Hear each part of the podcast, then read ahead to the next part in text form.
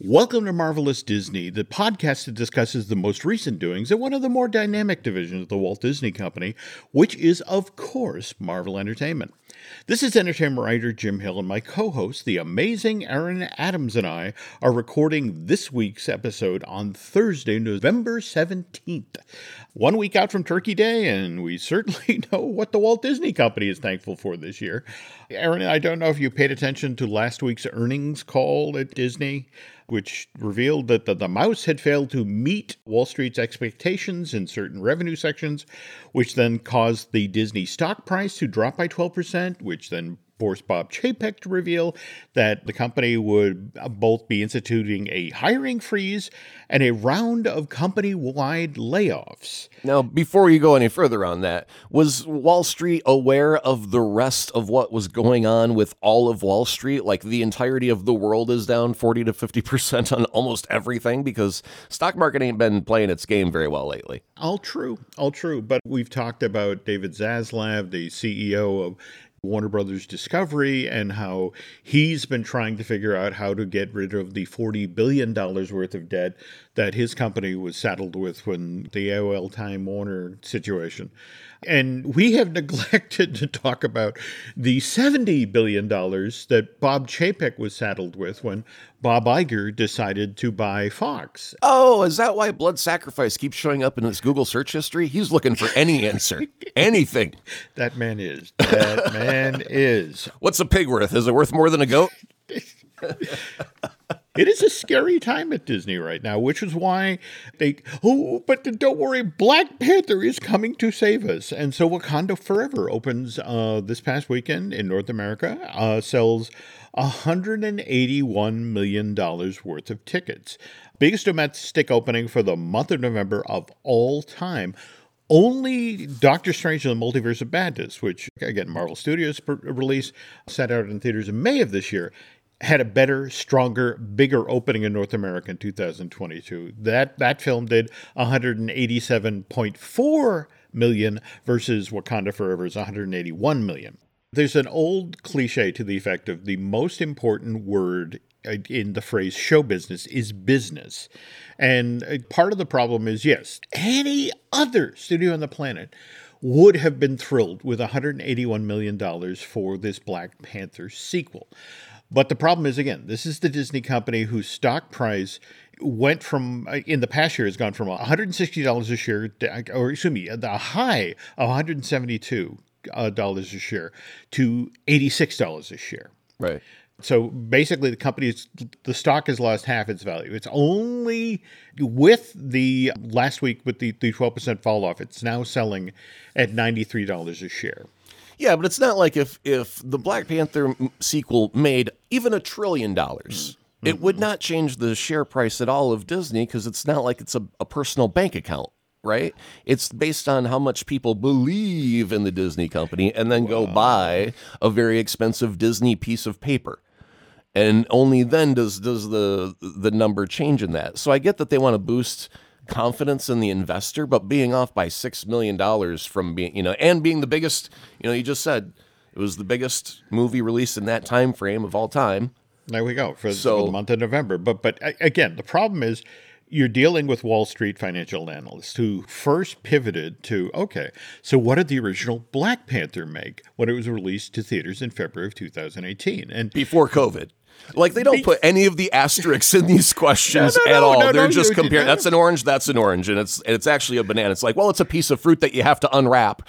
no, no, no. Again, you are not wrong. But but again, the problem is when you look at two hundred and two million dollars in North America in February of 2018, and then you look at 181 million in November of 2022. It's like you know, Wall Street is like, well, that's less, you know, and then the investor folks that I've been t- talking with, they're like, well, and then you have to, fig- you know, you have to take into consideration the when the original Black Panther went into theaters in February of 2018, it was only in 4,020 theaters, whereas Black Panther Wakanda Forever, it went out into 4,396 theaters. So it's like there should have been more business with the 375 additional theaters. And and did anyone at Wall Street Street ever call a theater owner and go, "Hey, is everything the exact same as it was four or five years ago before?" Because uh, like I went into uh, obviously it was a day middle of the day noon screening in the middle mm-hmm. of a mm-hmm. work week, right? So yep. I did not expect there to be people there like at all and there were maybe 10 or 20 max. You know, it was, it was a pretty empty theater. However, there were mm-hmm. still five other theaters that had people in it because you had the 3D version, right? Yep. And you had, uh, I was in the IMAX theater, and then you had a, oh. a, a, digital version that was, you know, smaller screen, but you had mm-hmm. the comfy recliners, and some people mm-hmm. like that. Um, so I mean, you got you do have overall, you know, a, a nice group of people in there in the middle of a workday, uh, mm-hmm. uh, enjoying a Black Panther movie after COVID. And the thing I what was, I think the reason why a lot of us were there is we could space out because it's reserved seating, so you can go one, two, three, four, five, six, and then mm-hmm. click the the uh, button six seats away from someone, mm-hmm. and not be mm-hmm. elbow to elbow, mm-hmm. and feel comfortable in your in your environment. So even right now, today, when I went to go uh, look for Black Black Panther tickets uh, mm. yesterday. The right. it it still had the ability to rent a private theater for just you uh, for a Black Panther screening.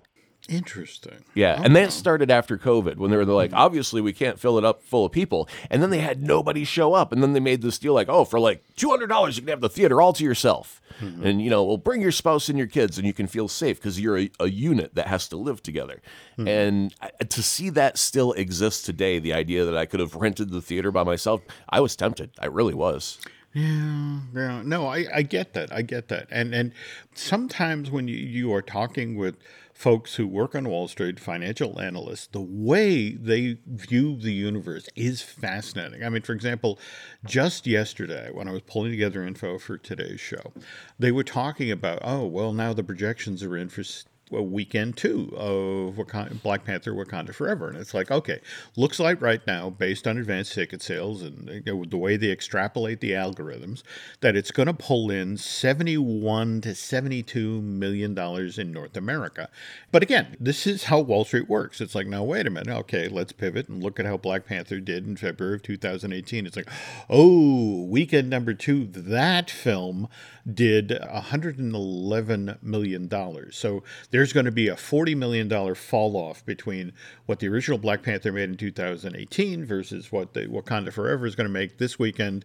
And it's never mind that if you actually look at the box office projection and it's like, okay, yeah, the business for Black Panther Wakanda Forever is going to fall off by 60% for weekend number two, which, by the way, is the standard now for a big blockbuster box office. You do an amazing opening weekend, then the business falls off by 60%. In fact, you know, anything below that is trouble, but it's like, oh, it just fell off by 60%. That's that's par for the course.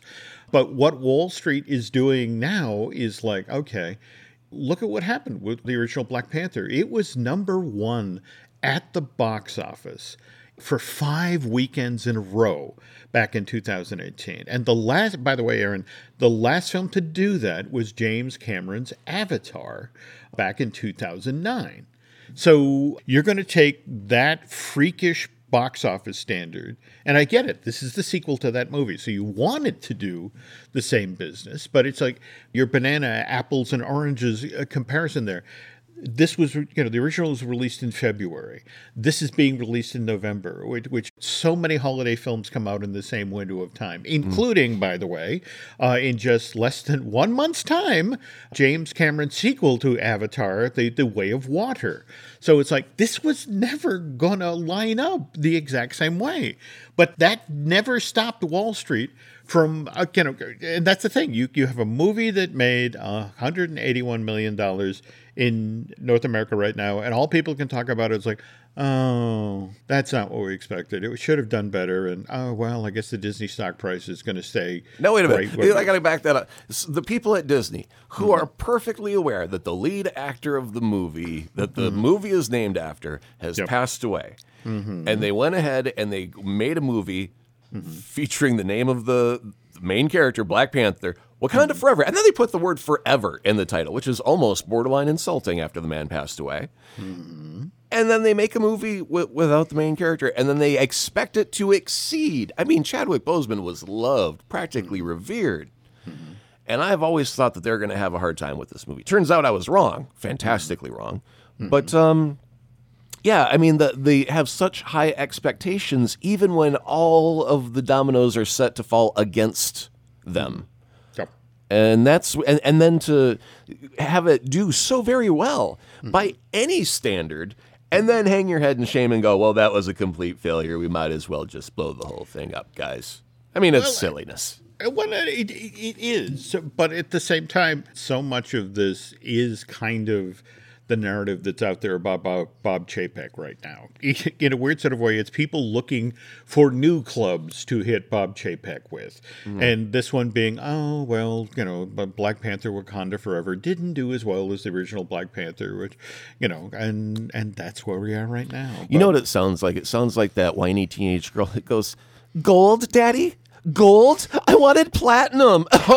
and then she storms off crying because she didn't get platinum. She only got gold. Daddy didn't love her enough.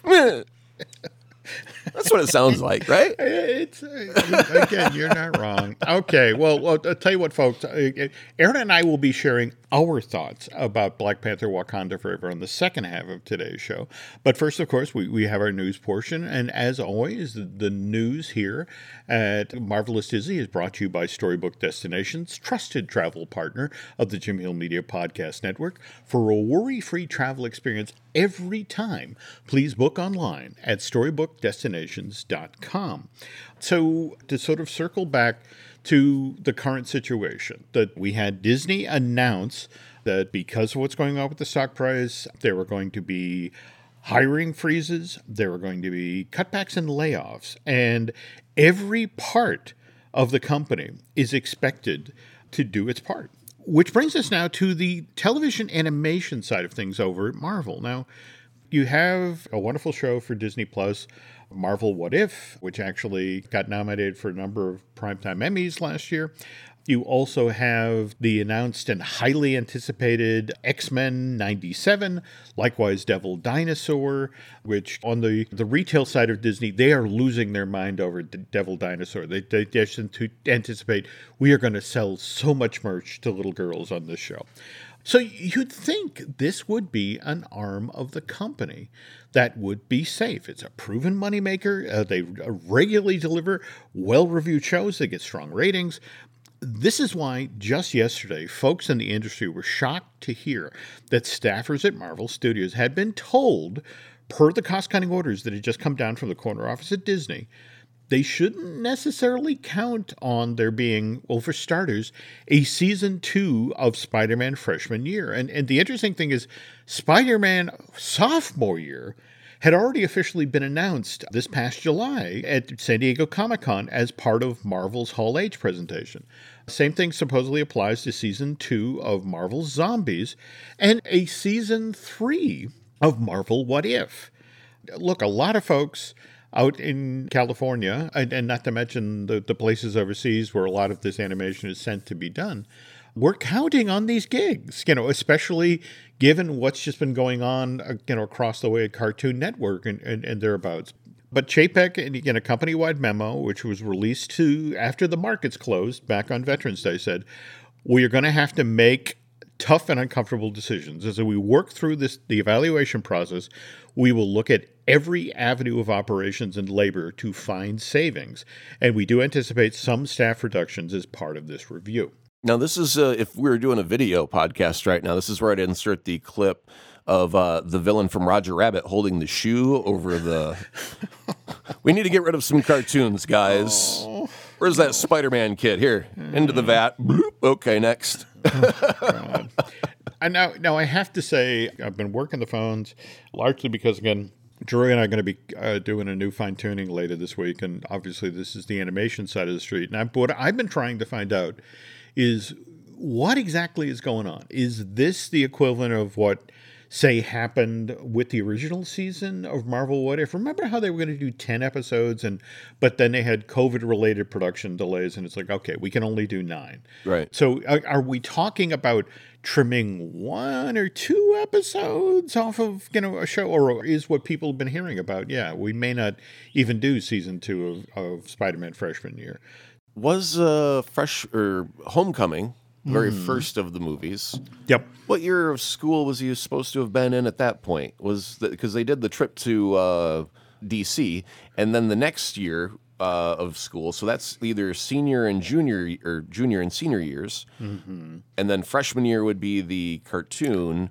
And then sophomore year, season two was, was supposed to be the next cartoon. You can't I- have a I- third season after that. Well, I, that's I- when you again the you're, you're making the assumption that this keys off of the Tom Holland thing. As I understand it, they, they oh, different animals. And now, what's kind of interesting about this is that Bob Chapek has asked, you know, that everybody do this, and and so Kevin Feige wants to be a good soldier, a good corporate citizen.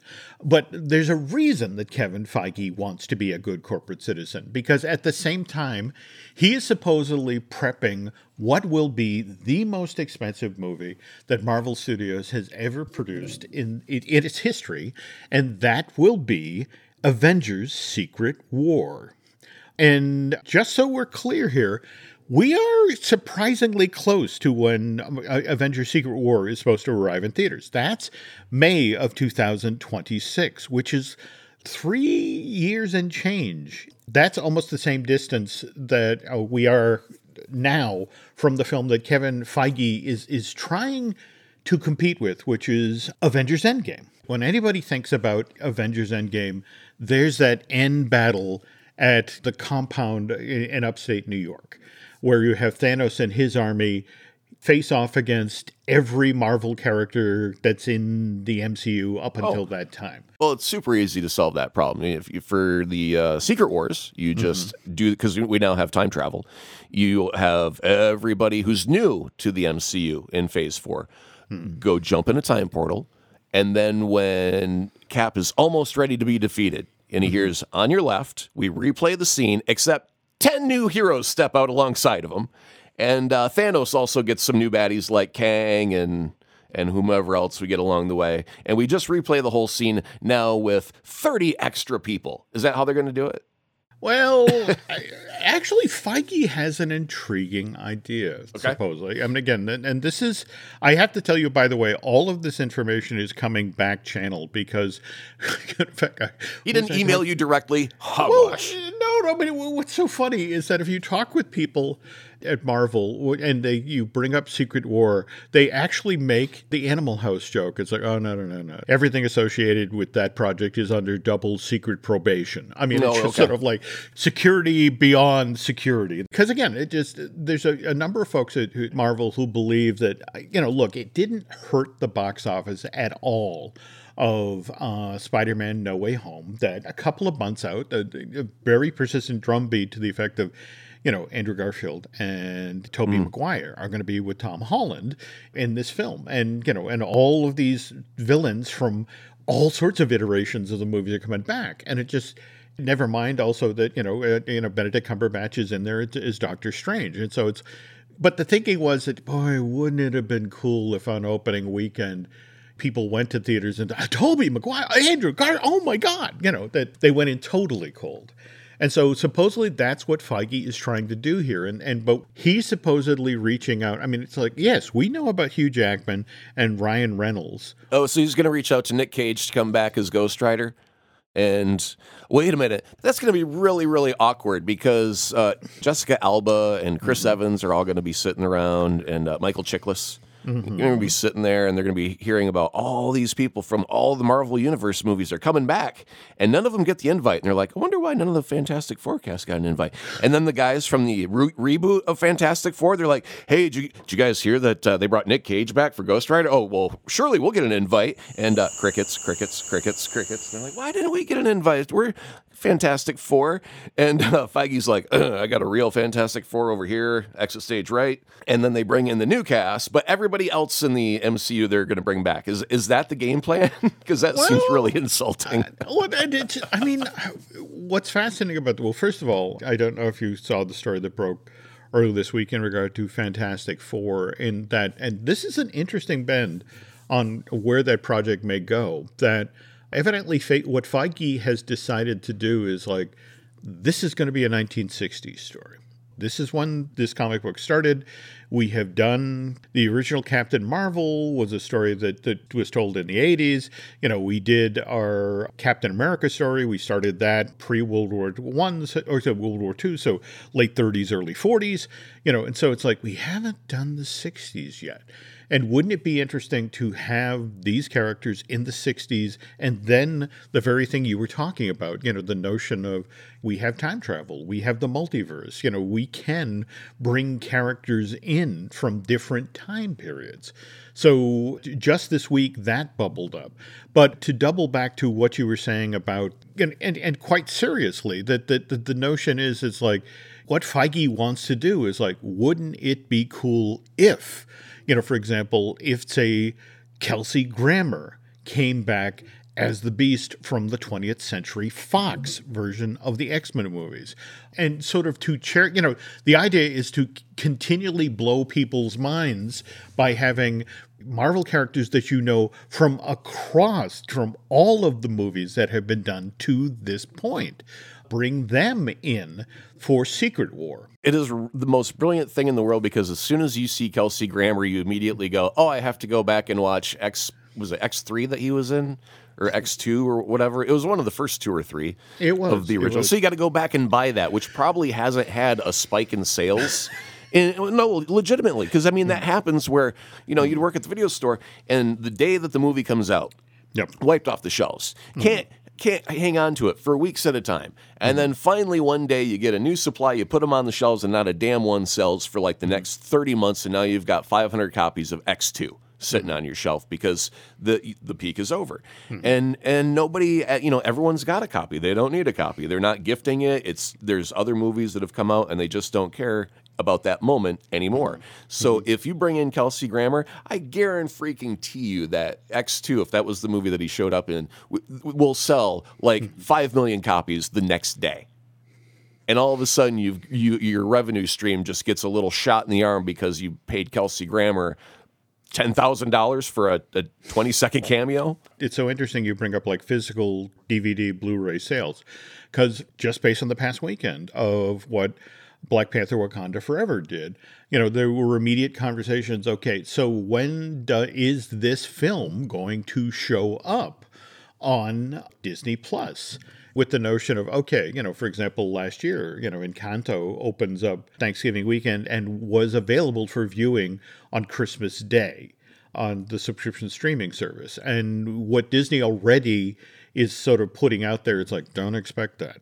Don't, do not expect that with the Black Panther sequel. That it will show up on Disney Plus at some point in 2023, quite likely just before Ant Man and the Wasp: Quantumania opens in uh, early February. Mm. But but again, part of the agenda here is like, don't hold off on seeing Black Panther: Wakanda Forever because it's going to show up on Disney Plus in four weeks. That's not going to happen. You know, you you, you want to see this movie, go to the theater. Anyway, to, to double back to Secret Wars for a moment. Remember, we Frank Waldron, who wrote season one of Loki and then went on to write Doctor Strange in the Multiverse of Madness. He is the gentleman who is writing the script for Secret War. And the, the order that came down from Kevin is like, look, I need this thing to be loose enough so that if somebody agrees to come do a cameo, that we can insert that character. Right. So drag know. and drop. It's basically Kevin's asking, "Can I drag and drop Kelsey Grammer into the scene right here?" And then you hear the little mouse click, and there's a blue Kelsey going, uh, "I hypothesize that if we uh, do this, we could probably gain some extra XP on this mission.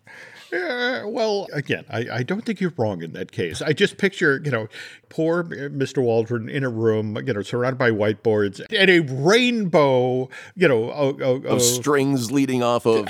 And then if we happen to get, he can come in here and say possibly this. But if he yep. doesn't, we go off on this branch. Mm-hmm. And uh, the storyline goes this way instead. Right. Okay. Uh, just to take a, con- a situation that's already complicated and further complicated.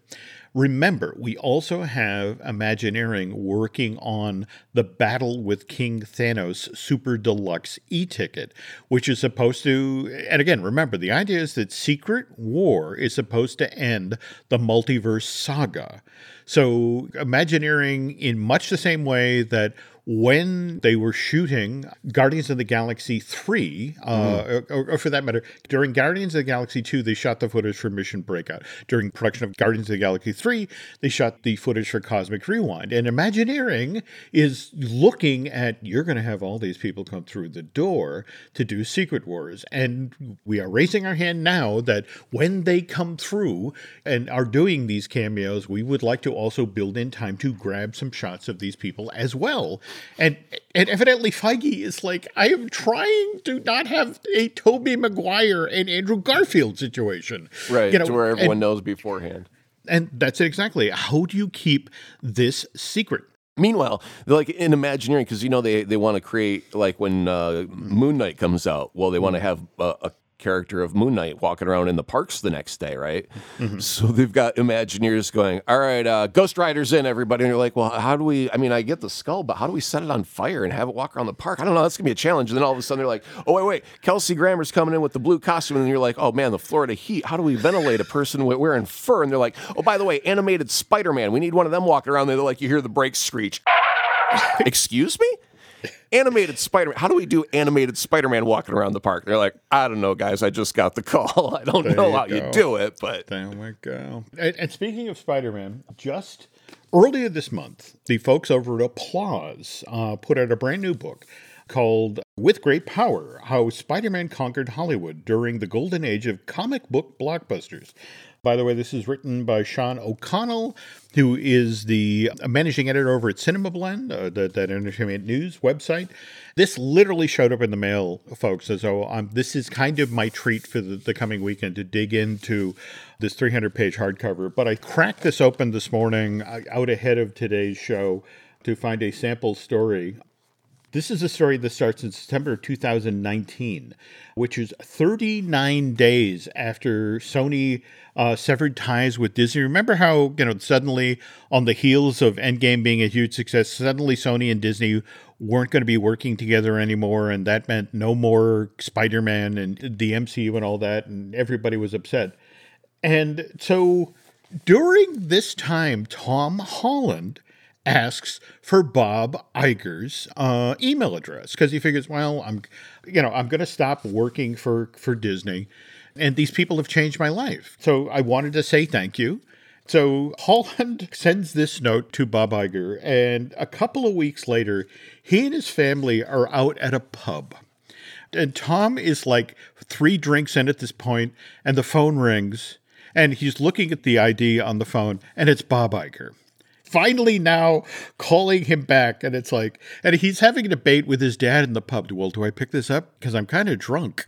And his dad's no no no no no you gotta pick this up. You gotta gotta say hello. It's, it's but he said i was really upset that i wasn't going to be in the MCU anymore and bob Iger listen to this kid in the pub, three beers in, who's being so passionate. First of all, thanking him profusely for signing off on him being Spider Man and really enjoyed being part of this movie and really enjoyed making these films with him. And it's just a, such a shame. And isn't there a way to fix this deal? Uh, I spoke with the importance of Spider Man in the MCU and what I could offer and what I could bring to the table. And I, I, think that really resonated with him. So, in a weird sort of way, we have what we have now with, with Spider Man, which, by the way, you may have seen the word earlier this week that evidently Sony and Tom Holland have come to an understanding, which will allow him to do a new trilogy for uh, that studio, but at the same time, be free to go across the street and work in MCU films. We have that because Tom Holland picked the phone up when he was three pints in, you know, and right. talked up Bob Iger, which which I love, which makes me want to dig even further into with, with great power. The problem is when you Google with great power, there's actually the first book that comes up is the Stan Lee story. Sure, yeah seriously, folks, if you're considering chasing down this this hardcover, which by the way, Amazon right now has uh, available for ten percent off its its suggested retail. But again, it's with great power, and make sure after that it's how Spider-Man conquered Hollywood, not the Stan Lee story. Don't get me wrong, probably a fine book, but. Speaking of retail related things, uh, there'll be a c- commercial in a moment, but and then when Aaron and I return, uh, we will talk about Black Panther Wakanda Forever. It's Kaley Cuoco for Priceline. Ready to go to your happy place for a happy price? Well, why didn't you say so? Just download the Priceline app right now and save up to 60% on hotels. So, whether it's Cousin Kevin's Kazoo concert in Kansas City, go Kevin, or Becky's Bachelorette Bash in Bermuda, you never have to miss a trip ever again. So, download the Priceline app today. Your savings are waiting.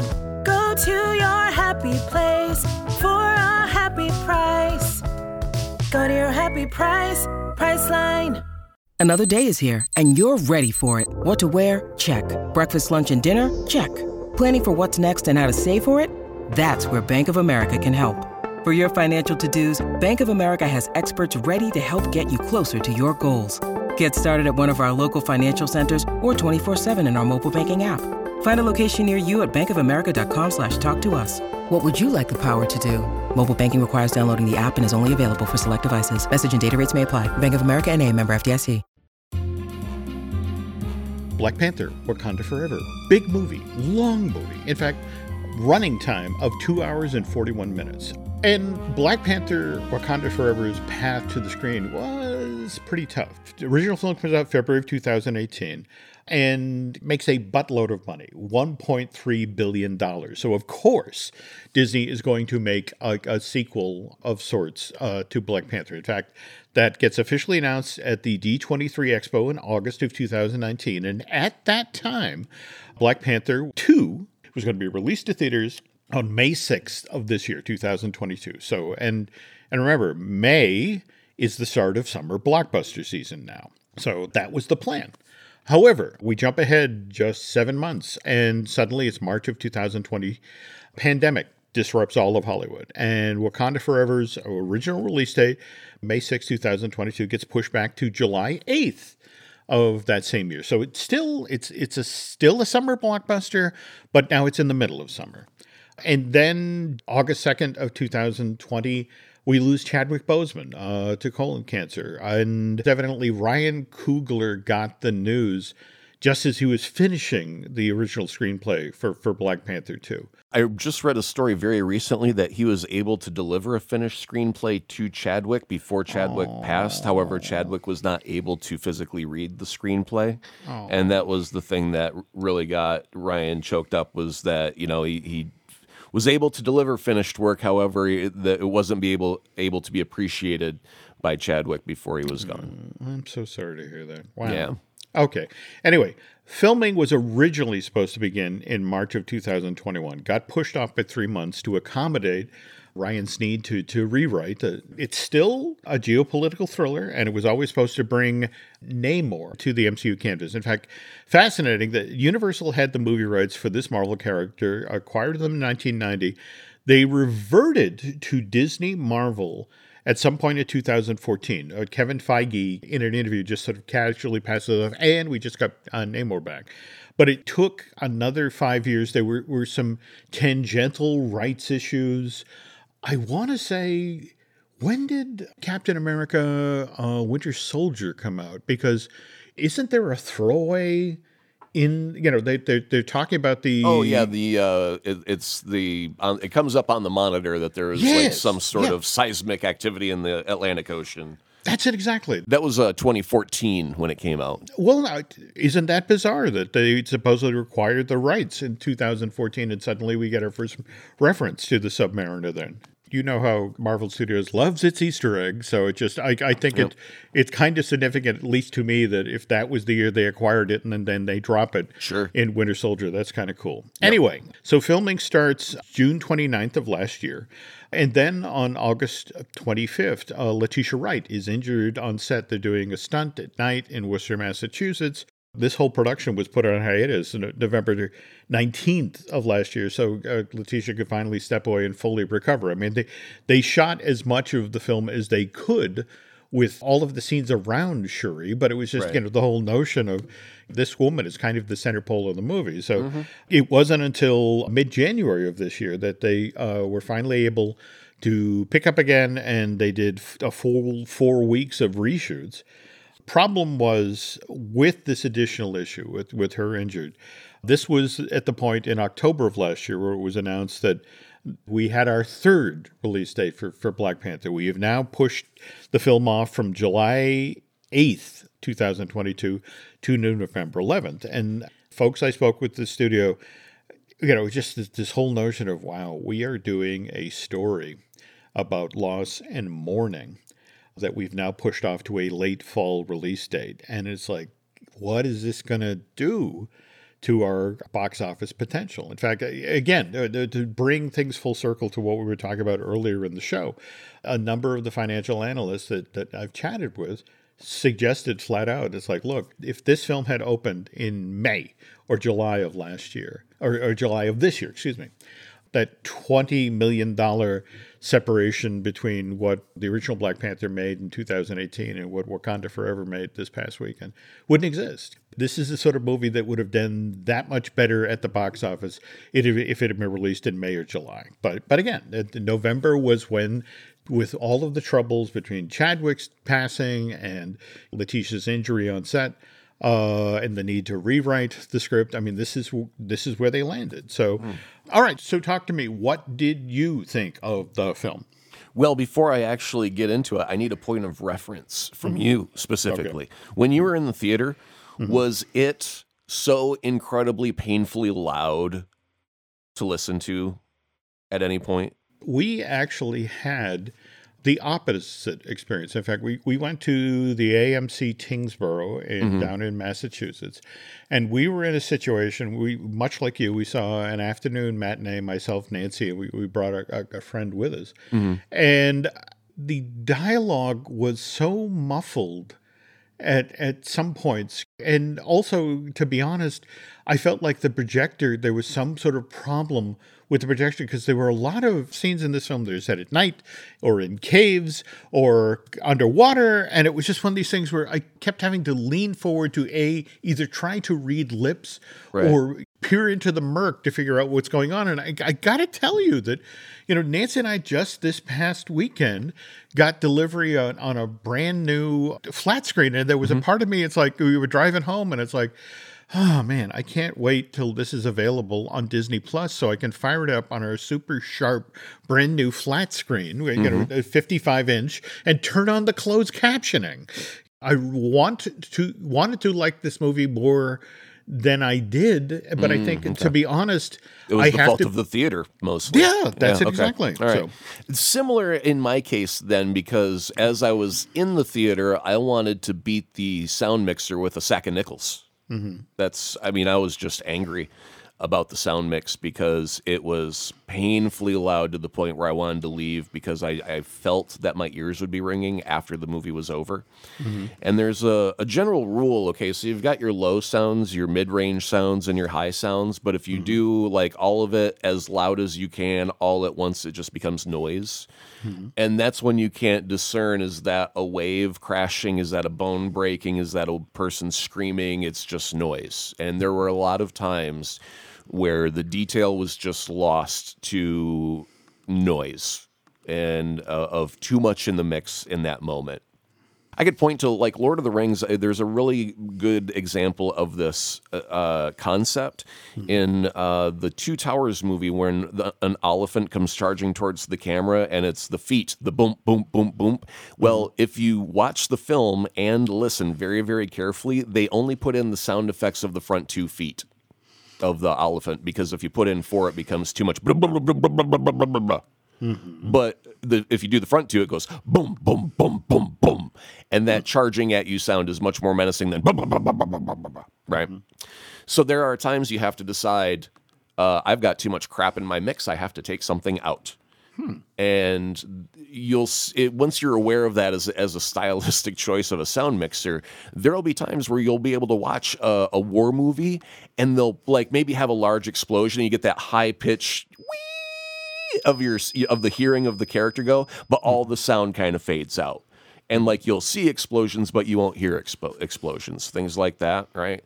That's a, a, way that you can have like so much chaos going on where if you pull out the sound, you get a different effect. Now, I'm going to expand on pulling out the sound by going to the very opening of Black Panther because as soon as we find out that we have lost our king, the Marvel logo comes up without a fanfare. Just wind, silence and wind. And Jim, I, I mean, I could like have a secret word to reveal to the audience and try and make you guess it and go, what what did you feel when it was just the wind and no fanfare? Hmm. You know, like didn't it feel empty? Didn't it feel lonely? Didn't it feel like you've lost something? even with the muffled sound in in the theater that worked and and it did what it was supposed to you you uh, this is a story about loss Yeah, not the time for a fanfare. I mean, stylistically, when you just find out that Chadwick, you know, not Chadwick himself, but the Black Panther as a character in this fictional moment mm-hmm. has died, you do not want, you know, you just mm-hmm. don't want that that fanfare. It's inappropriate and it's mm-hmm. not the right thing. But that wind, it was chilling, it was lonely, it was sparse. You were fragile. You were not protected and en- enveloped in safe brass of her- heroism. Mm-hmm. You know, man, that moment it got me in the right mental space mm-hmm. because what ended up happening, I believe, for the next couple of hours, mm-hmm. were moments where we got to witness the humans of the the film, the the people that are were the actors, right? Not the characters, but the actors got to mourn their friend on camera. I, I would say that those moments were true moments of mm-hmm. of a human mourning another person. No, no, no. You're not wrong. I mean, I- again, I, I feel like there were some excellent choices made in that section. I, and again, also, we lost Chadwick in such a, a public way, and he had been so closely associated with the uh, the success of the the first Black Panther film, and you know, again, uh, with his introduction in Civil War. So uh, this was clearly the path forward. That that, you know, you you didn't have a choice. Well, no, I, I don't think it was clearly the path forward. I, I went through after watching the film. I had to go back and kind of Google because I know that actors have died during the making of a film. One of the very first ones I thought of was uh, Brandon Lee during the making of The Crow, right? Mm-hmm. And they had existing footage and they had a lot of money invested into it and they said okay we'll hire uh, another actor to look like him and we'll shoot around it maybe from behind over the shoulder kind of thing mm-hmm. fill in the gaps of what we don't have. Because it's a business. Remember in the beginning of the show you said the most important word is not show mm-hmm. it's business and this is a business and if someone dies well we carry on as if we just lost a freaking screwdriver and we go, oh, is it a flathead or a Phillips? I've got another one, right? No, it's very cold, very, very cold. And uh, then I was like, well, obviously, and, and I, I knew of others, and, I- and I was had to Google, you know, movies that were completed without their lead actor, either, or that had a lead actor die in the process. And I was reminded about Chris Farley from Shrek. Uh, Oliver Reed, you reminded me about from Gladiator, was a mannequin. Well, I, they they used uh, I, I you know a, I, I want to say animatronic coupled okay. with you know uh, some some digital Wait a minute. masking. was, But yeah, was it was it Abraham Lincoln standing up? Did it look like that for a quick second? Uh, anyway, the but there were other. You know, Paul Walker, obviously, most recently from Fast and Furious, was uh, replaced by his brother as a stand-in, and some fancy CGI helped to pull off the finishing of that. Philip Seymour Hoffman died during Hunger Games. Digital replacement there in in some cases. You know, Harry Potter movies replaced Dumbledore. Even in within the MCU, we've mentioned many times that we had Terrence Howard who just disagreed with. Same with Ed Norton, disagreed with Marvel, and they say we'll go a different way. Okay. So the world of show business, movie making is cold and not because they're they don't like people, but it's because they've invested hundreds of millions of dollars. Hmm. Right. And the fact that Chadwick passed, not even while making the darn movie, because I could understand so much more of this decision making if he died during the making of the movie. But he mm-hmm. died. He died before the movie was made, and then Disney is all about you know making money. And I swear to goodness gracious, they were going to replace him. No mm-hmm. other option, right? You just have to. Mm-hmm. But to have respect for the human, because Chadwick was loved not just by his co-actors, but by the general public at large. The Black Panther character meant a tremendous amount to the black community because they finally had their superhero movie that was just you know about their culture and, and represented them in a true honest fashion in a fictional way but you know um, it, it came from their culture and and they really were able to embrace it. And so when chadwick was gone the decision to make it that the Black Panther himself died and to do pretty much the first 90% of this movie without ever seeing a Black Panther character show up on screen was not just a bold choice, but I think it was respectful. Like if Chadwick had the ability to see what they did in his honor, mm-hmm. in the way that they respected him, in a way that nobody in Hollywood has ever respected an actor who's passed in mm-hmm. that way. To honor the the human that brought that character to life just blows my freaking mind that Disney of all people, the money grubbers, would be respectful to a human soul. Oh my goodness, right? Mm-hmm. That put me in a mental state that when I watch the film, I do believe that over half of this film is allowing us, the audience, as well as the actors, to mourn the loss of that human soul. And I had a respect for that even while I was watching a fictional incarnation happen up on the screen. I felt true love of, of a human being in these moments Mm-hmm. that you couldn't have faked. You couldn't have scripted it and and faked it because it was a real thing that happened to, to Chadwick in in this loss. So the heart that was in it to me is 100% true and real and and that's a good reason to go see it is if you did love the Black Panther, if you did love Chadwick and as an actor, this is honestly almost like a church service where you get to go and mourn the loss of of him and in a respectful way, even though it's a, a piece of fiction about the Black Panther. So I had uh expectations that I don't want to say they were low. I just thought that they had so many obstacles in the way, so many hurdles to cross that it would be very difficult to come up on the other side of this with a successful movie. Now, with all of that being said, a lot of the success I believe comes from the actor who played who portrayed Namor because he's a sympathetic villain. Mm-hmm. He's not just here to take over the world. He's here to protect his people. They've been living in secret forever and ever, and he, he doesn't want people coming down interfering with their little paradise. And and that's the thrust of his storyline and the arguments they make. You know, it's kind of like Killmonger. He was a, a great villain who made some great points, and you as the audience are kind of on their side, going, "Yeah, they should kind of win in this scenario. I hope somehow, but not quite." Uh, and they put you in this moral gray zone every once in a while. So yeah, stylistically, all of that, I, I think they really did a fantastic job. I'm going to let you chat about what you liked and, and didn't like, and then before we end, I do want to talk just for one moment about the music of it because that was a, a different challenge altogether. But I want to hear how you actually enjoyed the film itself. in a weird sort of way, it was pretty standard Marvel uh, Studios fare. I mean, you know, if you think about the Martin Freeman, uh, Julia Louis-Dreyfus character, uh, Sure. you know, the, again, their interaction.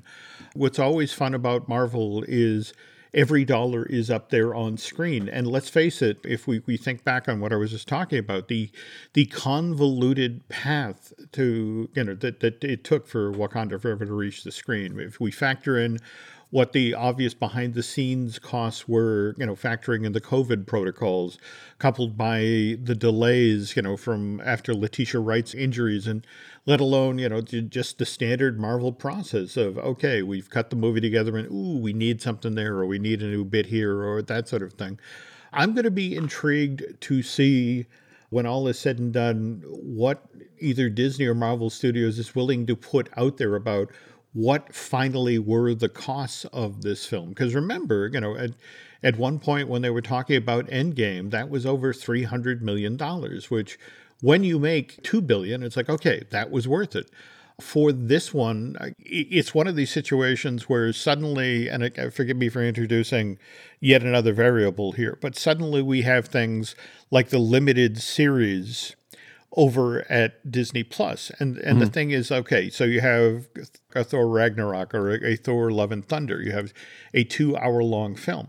Whereas if we, we pivot and look at something like WandaVision, where you had 10 hours of television, you know, and it's Sure. just sort of like, how do you apply, do the same set of rules apply that what it costs to produce an hour of television versus, you know, t- a two hour long film? Right. They've got to have some metric of like what whatever uh if if my ticket costs me $15 to go to the theater and then uh you end up with $100 million at the end of the weekend. You can calculate how many butts in seats that equals. Yep. And then you can compare that to Disney Plus and that 10 hours of streaming and go, how many eyeballs mm-hmm. watch that? And then there's some sort of dollar conversion ratio that they kind of figure out in between the two that tells them, was this the good investment or not? Right? There's got to be a comparison between the two somehow that way. Oh, absolutely. Uh, absolutely. Okay, so I've interrupted your, your review. Please go back to it. Well, no, no, no. Uh, I, I enjoyed it, but as I, I mentioned, this is a film I would really like to see in the privacy of my own home with mm-hmm. a decent sound system and a bright screen to see. I want to be fair to this film, and I just mm-hmm. feel like, given the way I saw it, and and also the other thing, frankly, I was sitting in an audience full of white suburbanites on a Tuesday afternoon. Mm-hmm. You know, whereas I would bet you watching this movie on a Saturday night with an audience that would say four decades younger, you know, uh, would have been that much more exciting. I feel like I saw the movie at a disadvantage. Okay, I, I also feel that like my theater probably just had too much juice in the audio system uh, because you lost clarity in, in the noise of it all. But I I do still think that there were some points in the sound mix that were just set to max. And uh, there's there's this thing called the loudness wars that exists in audio producers. There, it's a thing of um, if you if something is quiet like for example and this gets to a primal thing of of how a human works but if, if a thing is quiet it could be sneaking up on you to kill you. Like what, back when we lived in the in the jungles in the bushes and stuff if a creature was trying to be quiet to kill you and you heard a little twig snap you go what was that? Danger However, if someone's singing at the top of their lungs a very bright, cheerful song, you're not afraid of it because they're not trying to sneak up on you. So louder noise equals safe noise, quiet noise equals, which is why uh, a lot of horror movies get really quiet all of a sudden. Um, but anyway, th- there it was just loud, like almost all the time. It was just fascinatingly loud uh, on the sound mix. But beyond that, the uh, thing I wanted to talk about about the music is this is so not what you're used to. And if you watch the first Black Panther movie, it goes hand in hand perfectly with the score of the first Black Panther movie. So there's really no difference in that sense. But Ludwig Göransson, who does the score for this, he's also famous for doing the score for Mandalorian as well as a hundred other sci-fi projects. He's got a very unique sound, and he's going to be like the next Hans Zimmer of of conducting and composing uh, some really great out there sci-fi stuff. Mm-hmm. Um, people just aren't aware of him quite quite yet on the mainstream level, but he does fascinating work. And here in in this instance, instead of getting like big heroic brass, you never once get big heroic brass in this movie hmm. when something heroic happens. You get hoots like hoot, hoot, hoot, mm-hmm. vocalizations, and then you get some banging drums and you're creating a new language for uh, what audio means. And when you create a, a, language, we've all gotten used to certain things meaning certain things. When when the violins kick in, you're almost like afraid. You know that means horror. When the brass kicks in, it's it's heroic. When this happens, it means this. And Ludwig Göransson is saying, "I don't want to use any of the language you know. I would like to speak Swahili for the next 12 hours, and you're going to go along for the ride." And it works though. There's there's this vocalization that happens, and because I don't speak the proper language, all I can think of as saying is "Eh caliente," and then putting a big reverb on it and going, "Doesn't that make it sound like the opening to The Lion King?" And it happened like three times in in the uh, Black Panther show, in the Black Panther movie, where it's it's just like a, a male vocalization solo with a very large reverb on it, and every single time I felt like Lion King equals Africa equals Wakanda. It was really weird how the equation worked, but yeah, Ludwig is doing some really crazy stuff with his scoring, but it all works, it all fits. It's very new in you're not used to this this audio language, but he makes he makes it happen where like subtly he builds it in and says this is what drama sounds like now. And when drama comes back later, when those drums kick back in, you know what it means. And then when the heroic part comes in, he's already established that earlier. So I mean it all fits and it all works, but it's just refreshing to not be using the same old formula. So I just got to applaud the dude for bringing a new language to us and doing something different because boy, is it needed. Oh, I agree. I agree. But I, I, I think, again, it's also worth noting that it, it, the, the several times that they did that, the several times that they did uh, just the wind were, were, Yeah. were so effective. It was, it was such a smart choice. And a lot of bold choices to think about. Again, this is a, a story about loss. This is a story about mourning. And there's a part of me that just wishes that this movie had come out in its original window of time. If, if it had made that May 8th date or if it had made that July date this year. I just feel like when you get into November, the cold, darker months of the year, a, a story about loss and mourning, it's kind of on the nose. You know, it's, it's sort of like, yeah, this is this is the time of year where the leaves fall off the tree and it, it Yeah. gets darker soon, and it's just sort of like, oh, boy, a story about mourning and loss. Come on, let's go to the theater. Let's get some popcorn. Let's get some soda. Now, I do want to say that the uh, marketing team did miss the huge opportunity of having on the poster the logo or, or the, the phrase, little catchphrase that says, You will believe that a man can fly, dot, dot, dot, with wings on his feet. There we go. There we go. All right, but want to talk about that end moment of this film where uh, Namora, I want to say that the, the the but we have the scene to the effect of she's upset because you know she didn't like the idea of her king on his knees and bowing down to the Wakandans and and we got to see how uh, Namor thinks the effect of we are now a unit. We now have an alliance. And face it, the surface dwellers will be coming for Wakanda. Sort of the notion of, okay, that's an interesting piece to throw on the table as remember, we are ending phase four with this film. Phase five begins with Ant Man and the Wasp Quantumania in, Right. in early February. So it's like, going to be interesting to see where we go from here. And the other thing that I also find fascinating is that in the new Marvel Studios take on all this stuff, mm-hmm. our phases instead of playing out over four years are now playing out over two years because the the idea is well we also have the limited series Oh, that ramps up and speeds up the whole process. Yeah. you know, and face it, you know, one of the other things this movie did brilliantly was introduce the the, the character of Riri Williams, who you know, flat out as she's walking out the door, it's like, "Hey, I'm going to be in Chicago. you know, Oh, come to a Bulls game." And know, we should also mention the the one thing that they also did incredibly well was the mid credit scene. They did, they did, and They- they- I think that that gave people, you know, because the whole movie you're like, we lost Chadwick, we lost Mm-hmm. Chadwick. To let Shuri sit down and and then to have a little montage to remember him was very incredibly sweet, Mm-hmm. and then to get the the child at the end and to know that we we still have a T'Challa. Yeah, and, and in fact, if you hung in there for the very end of the film, folks, this is what I love about Kevin Feige. Clearly, somebody who grew up watching movies in the 70s and the 80s, because the last credit was the Black Panther will return. You know, Sure. just like James Bond will return. Yep, So, uh, speaking of returning, it is time for Aaron and I to go, folks. So, but anyway, that is our take on Black Panther Forever, and you know, hopefully with some of the context we provided today on what's going on behind the scenes here at Disney. Just be aware that you know this is how the company is kind of looking at this film now. That it's like As a failure.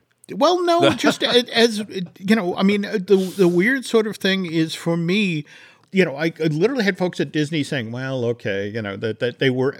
In middle of the conversation, they were pivoting to talking about James Cameron's Avatar sequel, The Way of Water, and to the effect of, well, geez, maybe that will bring up the stock price. Maybe that will do giant business. And it's just sort of like, wow, again, you guys are just not happy. Chapek needs to go back to googling blood sacrifice and comparing goats versus chickens. There we go. There we go. So, Aaron, uh, if folks are looking for you on social media, want to continue the conversation, where can they find you? Well, because Twitter is aflame and chaos right now, I'm going to be hanging out on Alta Vista bulletin boards for audio producers. You remember Alta Vista back in the was it 90s there?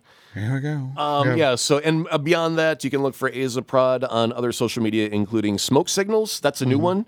Uh, you do have to be within five miles of my apartment to be able to see the smoke signals, but it's a very good, solid form of communication. I know it's been used in the past by others. So, um, yeah, just Google at Azaprod or just Azaprod. You'll either get my website or, or something on Twitter. Who knows? Good luck. Okay. Uh, I am still hanging in there with Twitter. So you can find us on Twitter and Instagram as Jim Hill Media and, on Facebook as Jim Hill Media News. Likewise, I uh, want to point we have I do have a couple of other podcasts uh, here at Jim Hill Media. We of course have Disney Dish that I do with Len Testa, the one I'm about to go record. We also have Fine Tuning, which I do with Drew Taylor. We also have Looking at Lucasfilm, which I do with Brian Gahn. And if you folks could do Aaron and I a favor here, if you could head over to Apple Podcasts and rate and recommend the show you're listening to right now. Likewise, if you really, really, really like what you heard here today, if you want to head over to Bandcamp and subscribe, that would be great. And I guess that's going to do it for Marvelous Disney this week. So thank you for listening, and Aaron and I will be back soon.